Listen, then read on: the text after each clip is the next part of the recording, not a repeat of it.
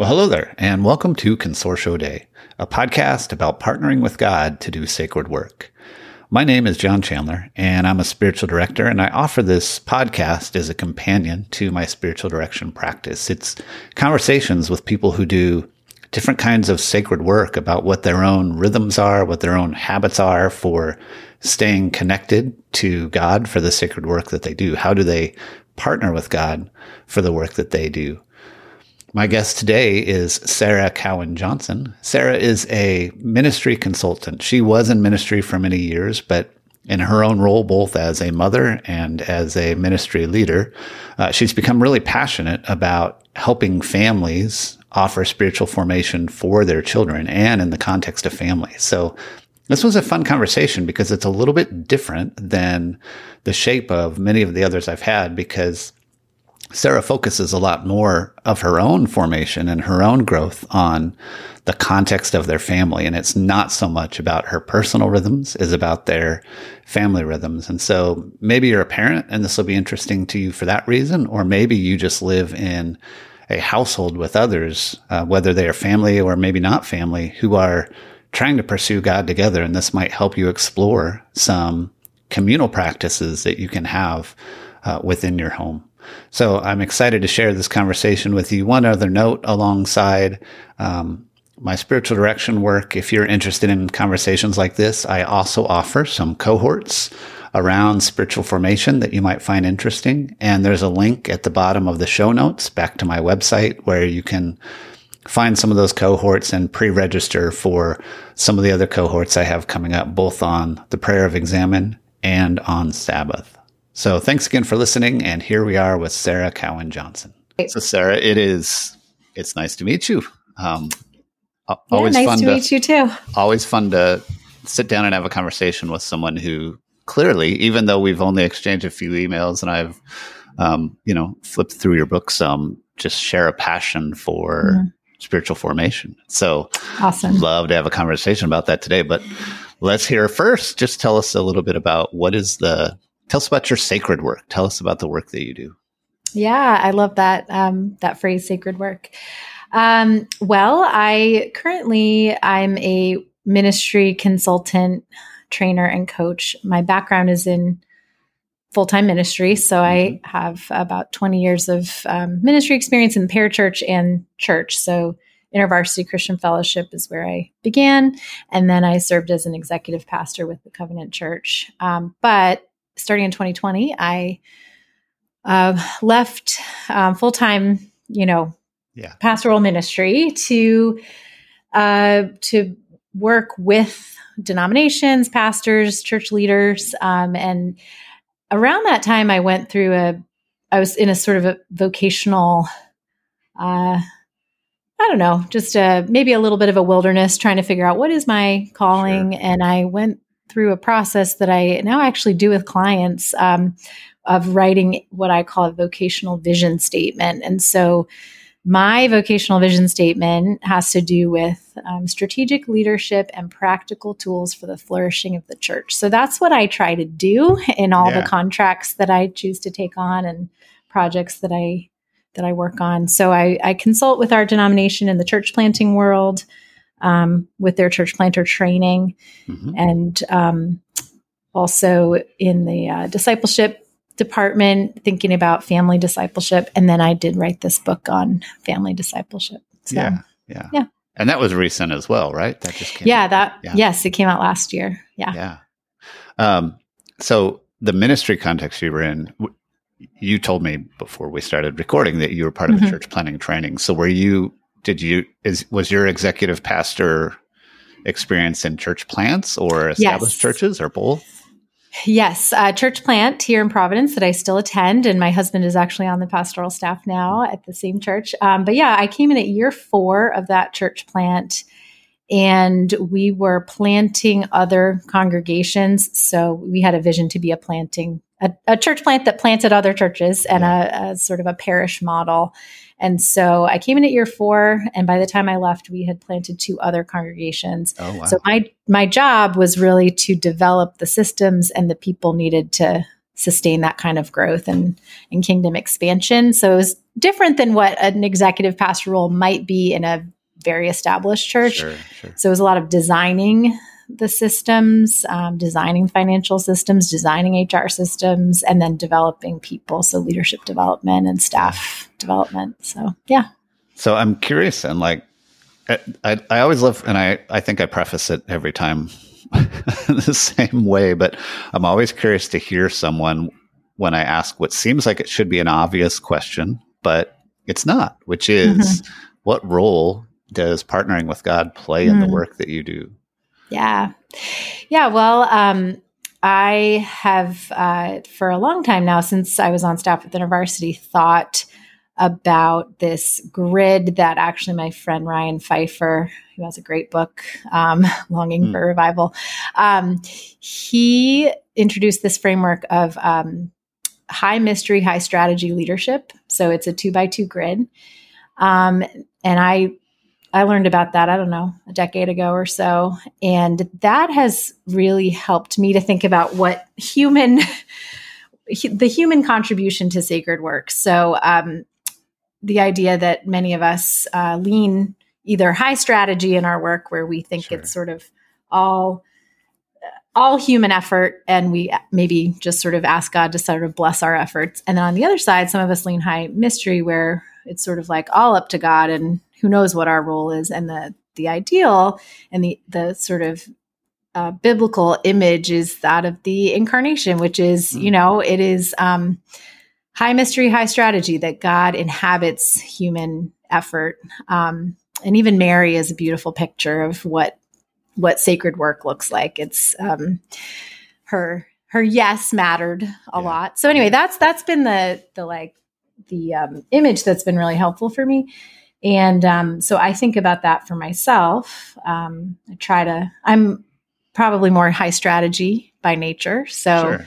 leaning into the mystery side. And then when I specifically with my work with um, parents, that is something I spend a lot of time talking to parents about. That, um, you know, in the work of discipleship in the home, it's not all up to them, um, but also they have a really important part to play. And so yeah, I do yeah. spend a lot of time talking about that partnership between God and humanity in the work of ministry and discipleship. So. Yeah. But, I mean, that's a. I, I'm not familiar with that book that you just named or that, you know, but I, I would like that. I mean, I think that's really, it's a good way to see yourself on some kind of continuum between these and where to land. Right.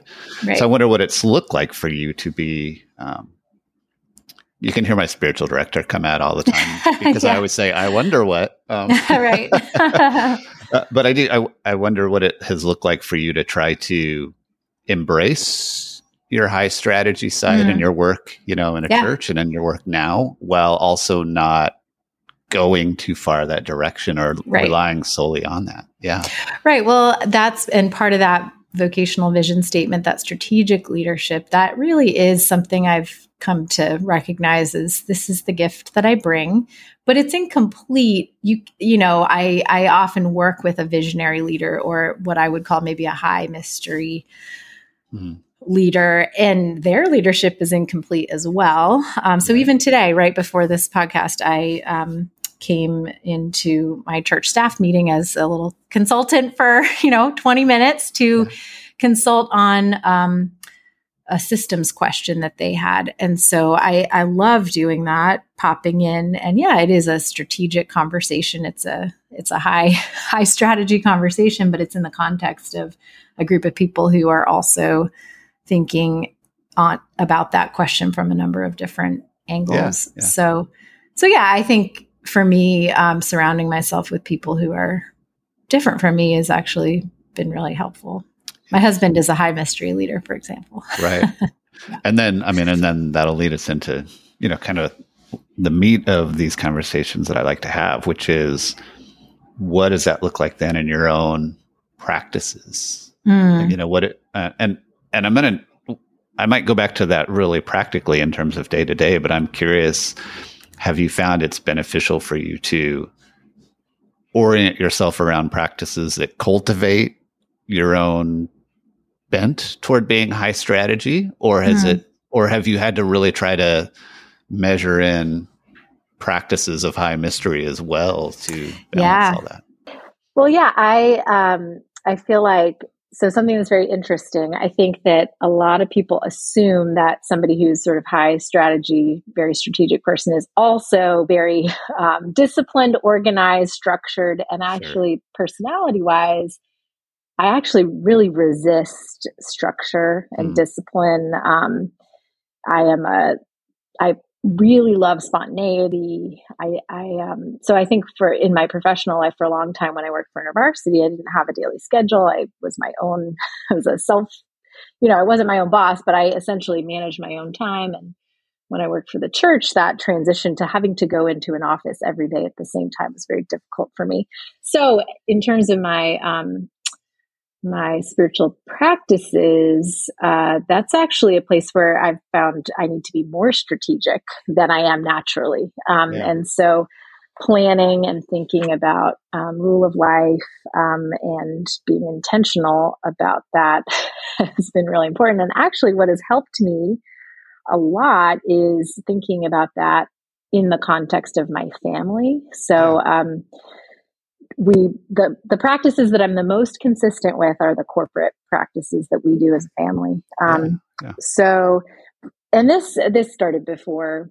Um, this actually started in college, but the the spiritual practice that has been the most essential, life giving, and has lasted the longest has been Sabbath, and that's something I started when I was twenty, and um, I don't know how I would do my life without Yeah. Sabbath. Yeah. Um, so that's something that I am incredibly rigid about and and structured about. Um, and then daily practices, I need variety. I need to shake it up. But the thing that has remained consistent is what we do with our kids, and as they grow, that becomes um, more uh, equally um, enriching to my husband and I as we do those practices with our kids. So. Yeah. Yeah. And so what is I mean, let's let's talk about it. I- I'm Yeah. struck by I'm struck by a thought that Mhm. um I, I don't I don't know that I've ever articulated this or put this together before. Um but because we are such an individualist society, we focus so much, right, on you know, and even the nature of my questions, what are your personal or inner rhythms? Yep. Which I think is still valid. I'm not going to Absolutely. discard that Absolutely. question Right. but you know I, I think there's a lot to be said for and, and i mean i practice sabbath as well but that's very much again for us a family thing and i've had a few conversations with people lately about those who practice an individual sabbath versus those who practice a family sabbath and it's a very different thing It is So, different. yeah. i mean I, I affirm your response to the question which i don't think that's what you're looking for but i do because I really Well, appreciate the idea yeah. of for Yeah. many of us, you know, our practices are are best explored within our household or or within Right. some small, you know, community. So Yep. yeah, all that to say, thank you for naming that because I feel like it's it's opening up something for me today. But what then do your community, you know, your family practices look like? And and I'd love to talk more particularly about Sabbath in a bit, but even beyond that, what do those dailies look like? Absolutely. So um, we, and this has changed, and this is part of what I work with parents is Mhm. you need to be nimble and flexible to the age and stage of your kids. So right now, my kids are almost 13. He'll be 13 in a couple weeks here, and then nine. And we have found in the last couple years or so that dinner time has become just a, a very, uh, we call it like it's the best discipleship lab Hmm. time that we have. And so we um, either at dinner, um, so usually at dinner, we're um, like during Lent, we are using um, a tool actually that I created, but it's a, it's, a, I call it a Lenten calendar. It's like an Advent calendar, but it's for Lent Oh yeah. and it has a daily scripture and then it rotates between three lenten practices of confession of sin um, 60 seconds of silence and then something i call looking for manna which is essentially just a, an examen of um, looking for god's um, provision in our lives where do we have a sense that god has um, fed us with manna today Yeah. um, and then a discussion prompt um, that that is um, and that has been wonderful for our family. And then something that we started a couple of years ago is right after dinner, and we don't do we we do this maybe 75% of the time. Um, we do something called special God time. So we don't call it quiet time because in our family that is not appealing. To quiet time is not appealing. Yeah, I, don't is know. your whole family extroverts? Pretty much, but also just kids. You know, who wants to have quiet time, and is that appealing as a phrase that communicates respect? We just had time when we, they were little stuck, and we um, sometimes we do parallel special God time. In other words, everybody pick your own practice and do it. So yeah, my kids will do, you know, things that they that they find compelling, and then uh, my husband and I will pick a practice that that we find compelling. So you know, sometimes we'll journal. My husband loves journaling. That's more of a an upstream or a vegetable practice for me. Yeah. Um, and sometimes honestly i'll just take the 10 minutes and sit in silence which is you know a little bit of a, a unique experience in our home to enjoy that that silence. So sometimes we'll do that parallel is silence easier for you than journaling? Yes. Okay. Yes. Journaling i don't know. So, uh, it's it's difficult and um this is maybe a quirk, but I always imagine who's going to read this when I die. Yeah. and I just, I don't love putting all my that. intimate things on paper. And I've, I've burned some journals uh, in the past. So mm. there's some fear and trembling that comes with writing down intimate things for me. Um, so, uh, yeah, but so sometimes we'll do, you know, kind of everybody pick their own thing, and then other seasons, my husband and I will lead our kids in something where we'll say, um, for for the next month, we're going to try this. And so, right now, we're experimenting with um, once a week on Monday nights doing some prayer and worship together. Um, our both our kids are very musical, so inviting older son to play piano, younger son plays a little cajon, and um, my husband plays guitar and so we'll spend time just worshiping together 10 minutes. Uh, it's yeah. usually two songs and teaching them about that. And then other times we'll invite the kids to lead um, a practice for us or um, we've invited them to prep a quote unquote sermon you know but to teach us. And and that's part of our wanting to develop them as leaders um, spiritually. So. So so what is it like to protect that time frame? Because mm-hmm. everything everything that exists in our culture, it feels like.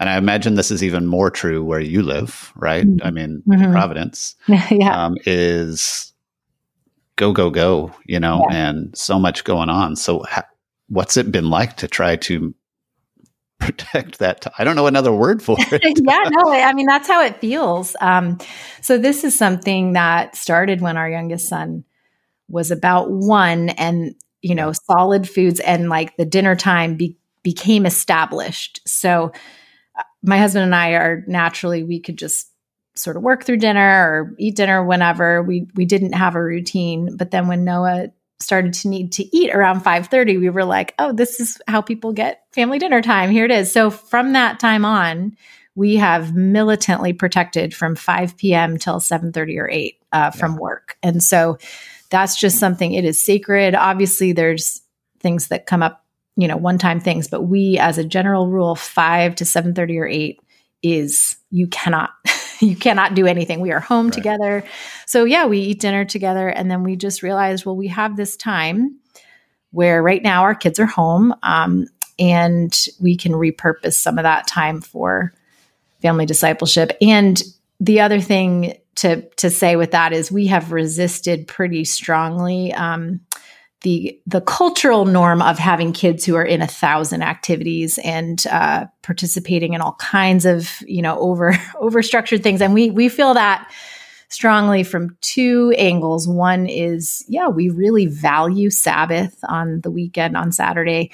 We value that, um, and so we have said no to um, to sports that they don't you know, before they were old enough to care about things, and sure. we were considering should we do t-ball for three hours on a Saturday morning? No. Um, and then we have, you know, um, also I just have some parenting opinions about what over structuring does to our kids uh, because I, I, actually think they need unstructured, yeah. unsupervised free time to develop skills that they don't get when they're being shuttled around from activity to activity. So, anyway, we have really resisted, um, and that is very different from our peers and the, their peers. Uh, we've really yeah. resisted having something every single night and on the weekends. Um, so, yeah. yeah.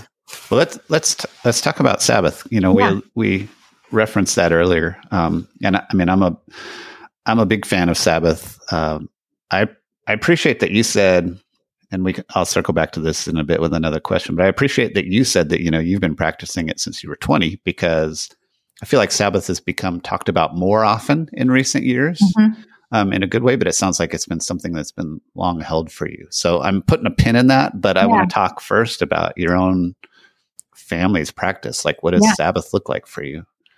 Yeah, so we practice Sabbath from Friday night to Saturday night because both of us have been in church ministry, um, and so Sunday is not really the best uh, day to take a Sabbath for us. Um, and yeah, I really, you know, some of what I'll share doesn't sound necessarily quote unquote spiritual, but I yeah. believe that all of life is spiritual and these sure. rhythms are holy. Um, so we start Friday night uh, with um, family pizza and movie night, and that is a immovable sacred routine. And so, yeah. for example, we had a friend who was in town this weekend, and um, instead of throwing that out the window, she's invited. Come over. We're having pizza. We're going to watch a movie, and we'll hang after the movie.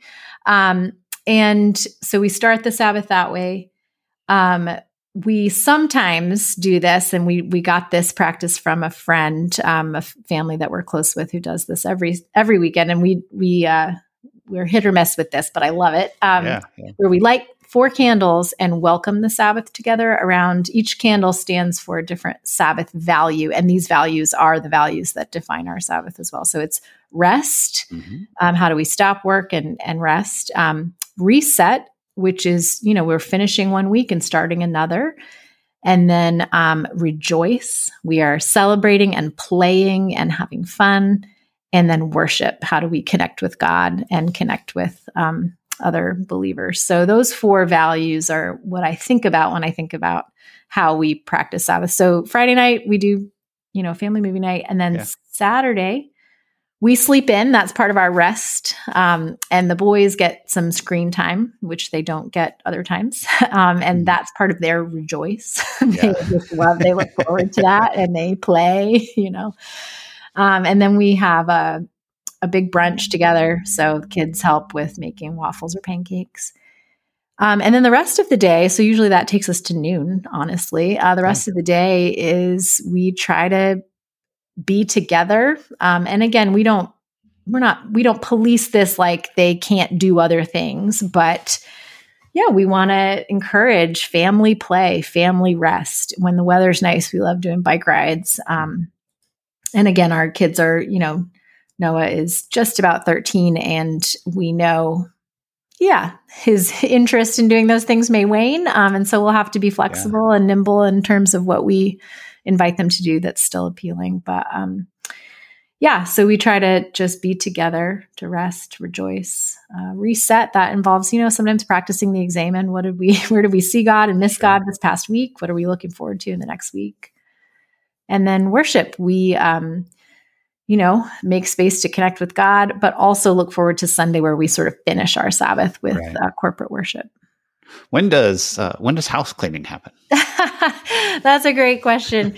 Honestly, Sunday after church is a yeah. great space that I have found for. That's when I do laundry. That's when um, you know, it's not, you know, we'll do occasional things on Saturday, but the big stuff we um we really push that to Sunday afternoon, which feels like you're getting ready for the next week. You're sort of um, so that that's been a helpful thing yeah. to sort of put off some of those chores for yeah. Sunday afternoon.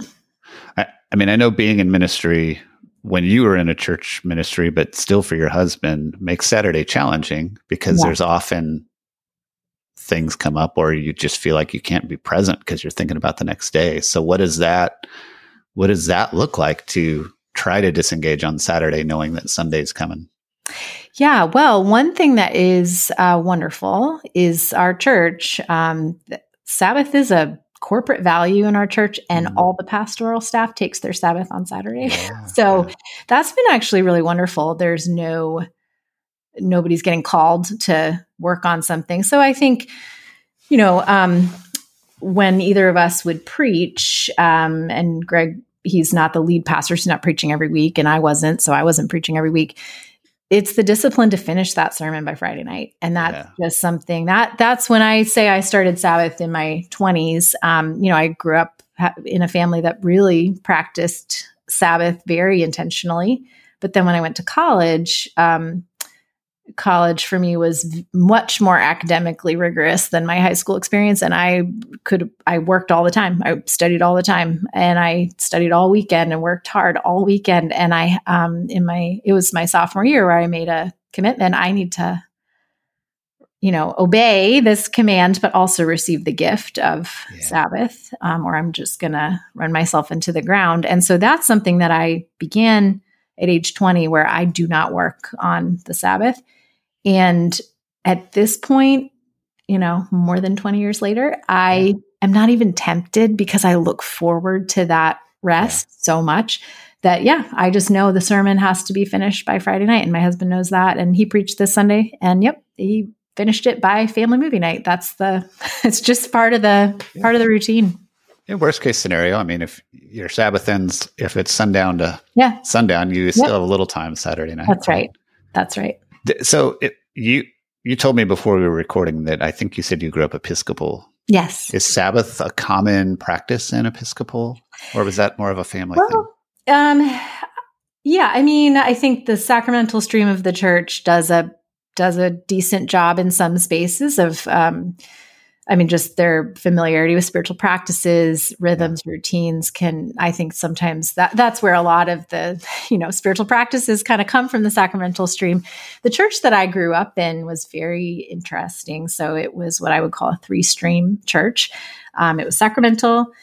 It was evangelical in quotes, not the political baggage that comes with sure, that word, sure. but the more and more so, yeah. Yes, right. The church that a church that was concerned with witness and the Bible, um, but also it was charismatic. We had a healing ministry. People spoke in mm. tongues. It was fascinating. Um, but my family, um, neither of them. So neither of my parents uh, grew up knowing Jesus. Um, what, my mom was churched. My dad was not.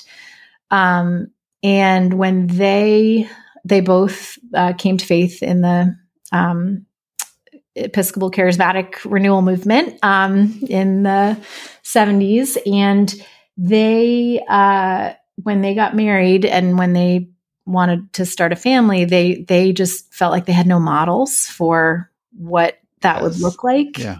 And so they were incredibly intentional about discipleship, family rhythms. Um, I said before that I am not the most structured yeah. person. My parents were very disciplined. Um, and so, yeah, we had daily and weekly practices. Um, my mom brought the creativity to those things. She was very, very creative in how she helped us to engage the Lord. And my dad was very disciplined. And anyway, so Sabbath was something that they, um, they yeah, taught us how to do. So we would have a special uh, Sabbath meal mm-hmm. that was, uh, we got out candles, fancy plates, you know, yeah. nice dinner. And then we would do something called a family blessing, which we do with our kids that once a week, um, we would go around there me and my sister and uh, my two parents and each person spent a few minutes in what they called the hot seat mm-hmm. where the rest of us had to bless them um, wow. And so we do that with our kids um, yeah. as well. And that my parents did that because they uh, were convinced that too many kids grow up without hearing words of blessing yeah. by their parents, but especially yeah. by their fathers. And so they um, just wanted us to hear blessing, which is different than affirmation. It's different than compliments. It's different than praise. Hmm. Blessing is about, it's truth about who you are, and it's something connected to the image of God in you. Yeah. And so teaching our kids how to bless each other, which is different than saying you're really good at X, Y, and Z. It's right. this is true about you. Yeah. you are fill in the blank, you know. So Wow. That's really anyway, so that was a weekly practice, and then yeah, my we would you know be together on the Sabbath. So yeah. All right. So big, big turn here. yeah, How do you know when you aren't doing well? yeah. Um, I experience sort of two uh, kind of extremes that tell me that something's off. Um, one is what I would say is a an unholy drive in me that can be very productive. It, it actually is a great motivator, but it, it's sort of like the anxiety that leads to doing. So I can Yeah. feel it when I feel a churning need to produce or need to be productive or need to do something. And um, it's not a response to an invitation from God. It's uh, something within me that is causing me to be Yeah. productive. So Yeah. that that can cause me to overwork or um, yeah. So there's sort of a churning thing there that helps me know oh, something's off. And on the other extreme, um, I think there's have been seasons where I can experience almost like a lack of a lack of a holy drive and a lack of any drive where I, I you know, sometimes on a, a day where I'm by myself, I might just feel like, what am I, what am I doing? Or where, what is my purpose? Almost sort of trending a little bit towards some depression. And so when I feel healthy is when I have a sense of purpose for today, purpose for this season, um, but that's coming from the Lord and not from within as a as a driver. So Yeah. I mean, uh, that those both those things you named still require a lot of awareness on your part. Mhm. Like how Mhm. how do you have that? Do you have some just natural a- awareness to check in with yourself, or is that something that you've had to learn? Well, I think in my different ministry roles, Yeah. um, so when I think there have been seasons where that drive has uh, been at the center of my work, and Yeah. I have seen the the impact that that's had on my family. Um, my irritability with the kids goes up. You know, I think there's there's external markers that I have um, that tell me "Hmm, what what's the priority here.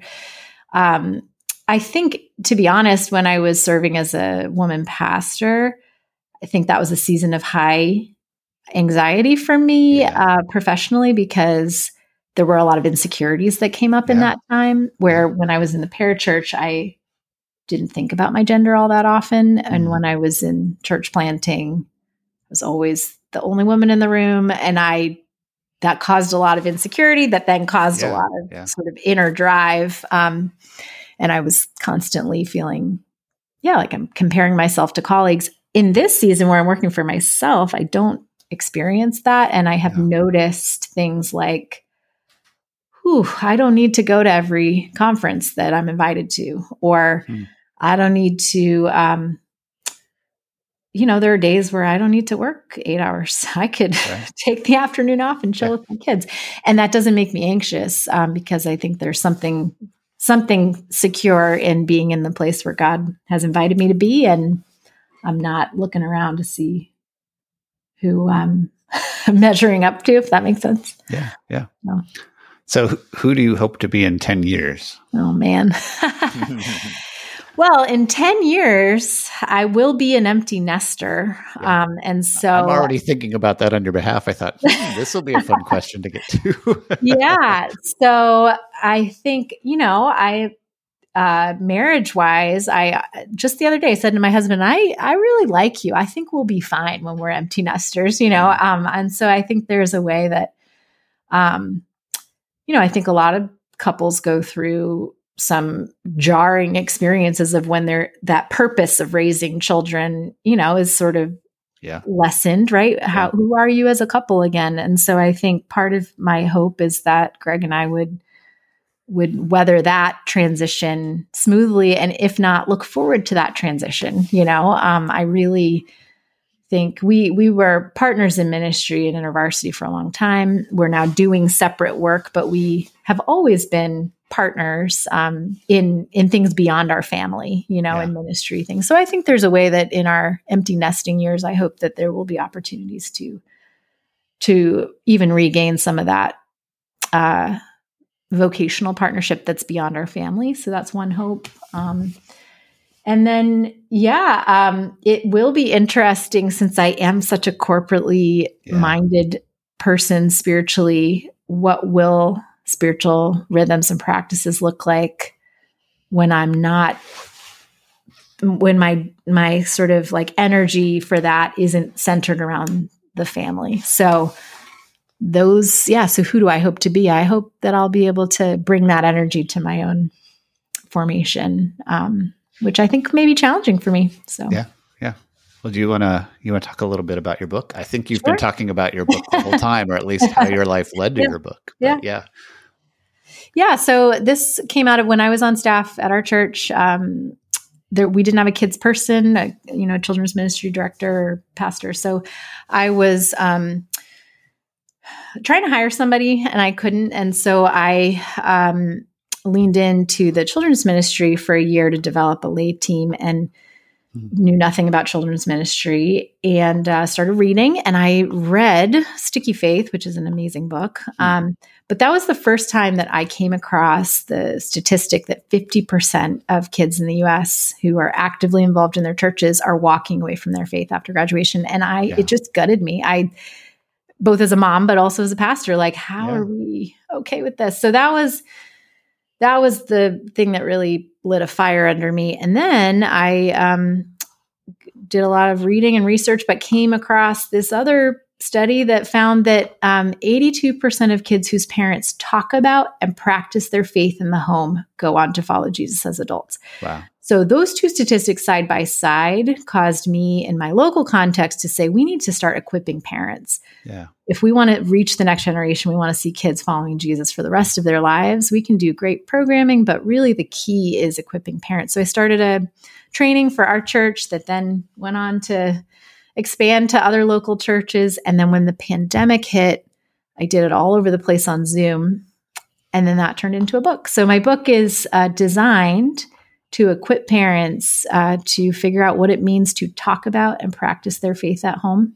Yeah. Simple practices, um, three to five minutes a day, even um, repurposing routines they already have, like driving their kids to school. Um, and um, it's also for pastors and church leaders who want to to you know create culture change in their churches around parents um, and their role in children's discipleship yeah that's great i mean I, I really feel like which i'm sure you do too that the best shaper of our children is not our children's ministries or youth ministries you know it's yeah um, and we spend so much effort on creating great programs to engage kids when they're present but that's right. much attention on what you just described. At least not in the circles, you know. I've, right. So that's right because the average church and the average child um, has about forty hours max a year to influence a child. Right.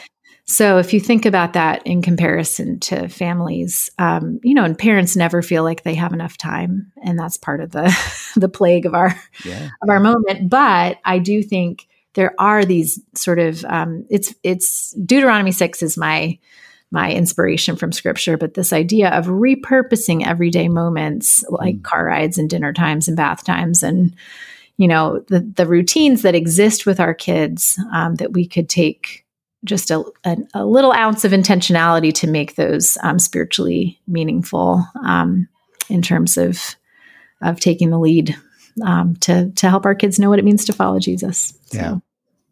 So if somebody wants to learn more about you and what you're up to and the ministry that you have or your book, how can they find all that? Yeah, um, I have a website, sarahcowanjohnson.com. Yeah. And um, I'm moderately active on Instagram. That's yeah. the only social media I would say. um, but yeah, my website's probably a good start. Okay.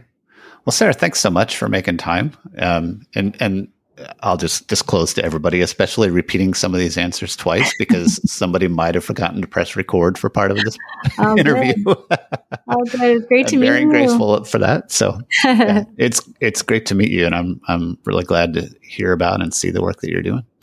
Awesome. Thanks so much for having me.